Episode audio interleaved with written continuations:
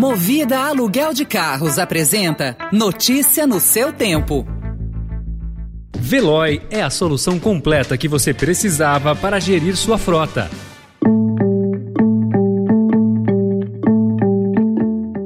Olá, seja bem-vindo, seja bem-vinda. Começa agora mais uma edição do Notícia no seu Tempo. Esse podcast é produzido pela equipe de jornalismo do Estadão para você ouvir em poucos minutos as principais informações do jornal. Entre os destaques de hoje, Rússia toma cidade-chave no sul da Ucrânia e amplia ataque a civis. Preço de matéria-prima dispara com a guerra e pressiona a inflação. E Brasil chega a 650 mil mortes por Covid, com idosos entre as principais vítimas vítimas. Esses são alguns dos assuntos que você confere nesta quinta-feira, 3 de março de 2022. Estadão apresenta Notícia no seu tempo.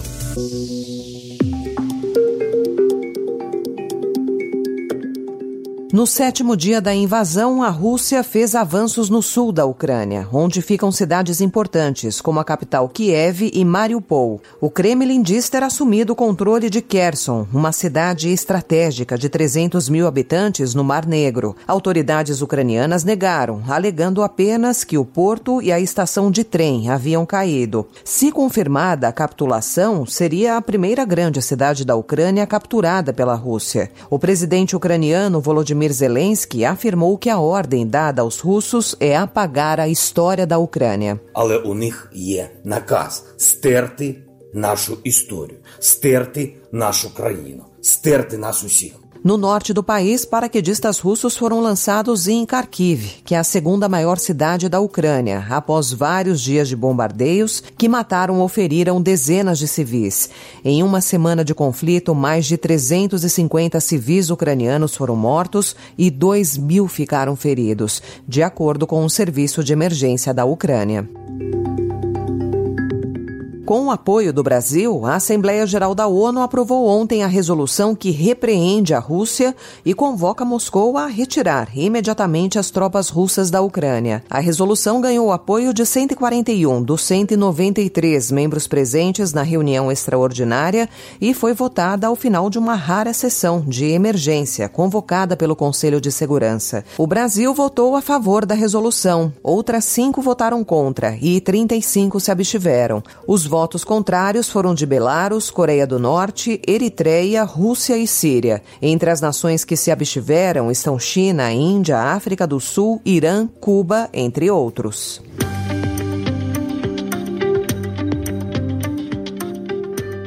Uma semana após o início da guerra da Ucrânia, o avanço dos preços de algumas matérias-primas básicas indica que o impacto na inflação no bolso do consumidor deve ser forte. O petróleo já subiu 16,6%. Com essa alta, a defasagem no preço da gasolina já atinge 24%. Na Bolsa de Chicago, a cotação do trigo aumentou 19,7% e o milho 6,5%. São produtos nos quais Rússia e Ucrânia são mais fortes no comércio global. Analistas alertam que o aumento dos preços deve se prolongar e o impacto nos preços no Brasil deve aparecer em breve.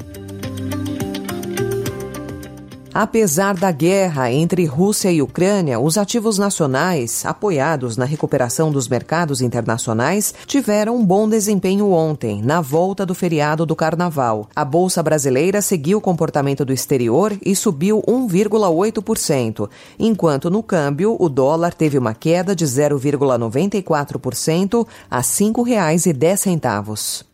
Notícia no seu tempo. As principais notícias do dia no jornal O Estado de São Paulo.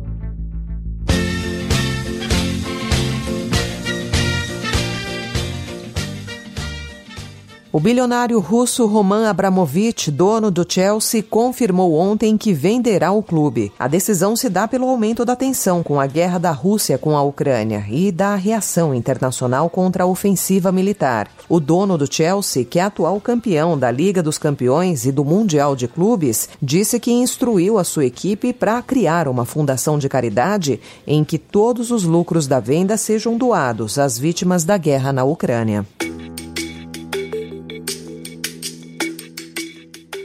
O presidente Jair Bolsonaro defendeu ontem a aprovação de um projeto que libera a mineração em terras indígenas para, segundo ele, minimizar a dependência brasileira da Rússia no acesso a fertilizantes agrícolas. O chefe do executivo tem mencionado a dificuldade de importação de potássio como justificativa para não condenar a invasão à Ucrânia pelo país de Vladimir Putin. Ainda de acordo com Bolsonaro, com a guerra entre Rússia e Ucrânia, existe o risco de falta de potássio ou aumento do preço do insumo.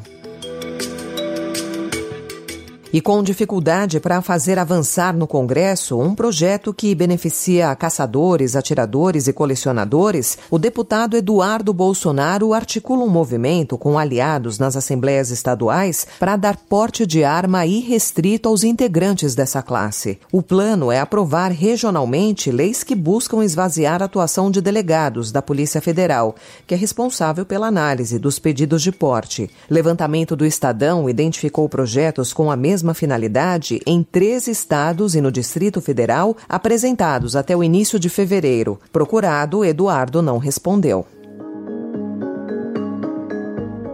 O país chegou ontem a 650 mil mortes pela Covid-19, com os idosos entre as principais vítimas, indicando que uma quarta dose de imunizante pode ser essencial. Os especialistas também destacam a quantidade de óbitos evitáveis, que pode chegar a 60%. Outro impacto da pandemia é na educação. Os estudantes do terceiro ano do ensino médio da rede estadual paulista tiveram as piores notas em matemática na série histórica de uma avaliação do governo de São Paulo. Os dados divulgados ontem evidenciam como a pandemia causou prejuízos ao ensino. As provas do Sistema de Avaliação de Rendimento Escolar do Estado de São Paulo, SARESP, foram feitas em dezembro por mais de 642 mil alunos do quinto e nono ano do Fundamental e da terceira série do ensino médio. Segundo o secretário de Educação, Rocieli Soares, a queda no desempenho durante a pandemia já era esperada. Basicamente é isso. Eu já usei uma expressão aí que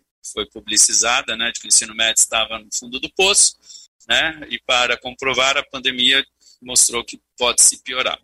Como estratégias, ele citou o redesenho de materiais oferecidos aos estudantes e aulas de reforço. Destacou ainda ser preciso priorizar no currículo aprendizados elementares e projetos de reagrupamentos de alunos para atividades de recuperação.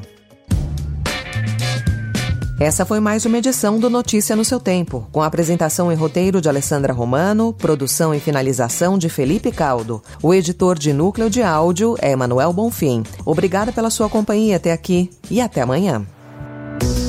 Você ouviu Notícia no seu tempo.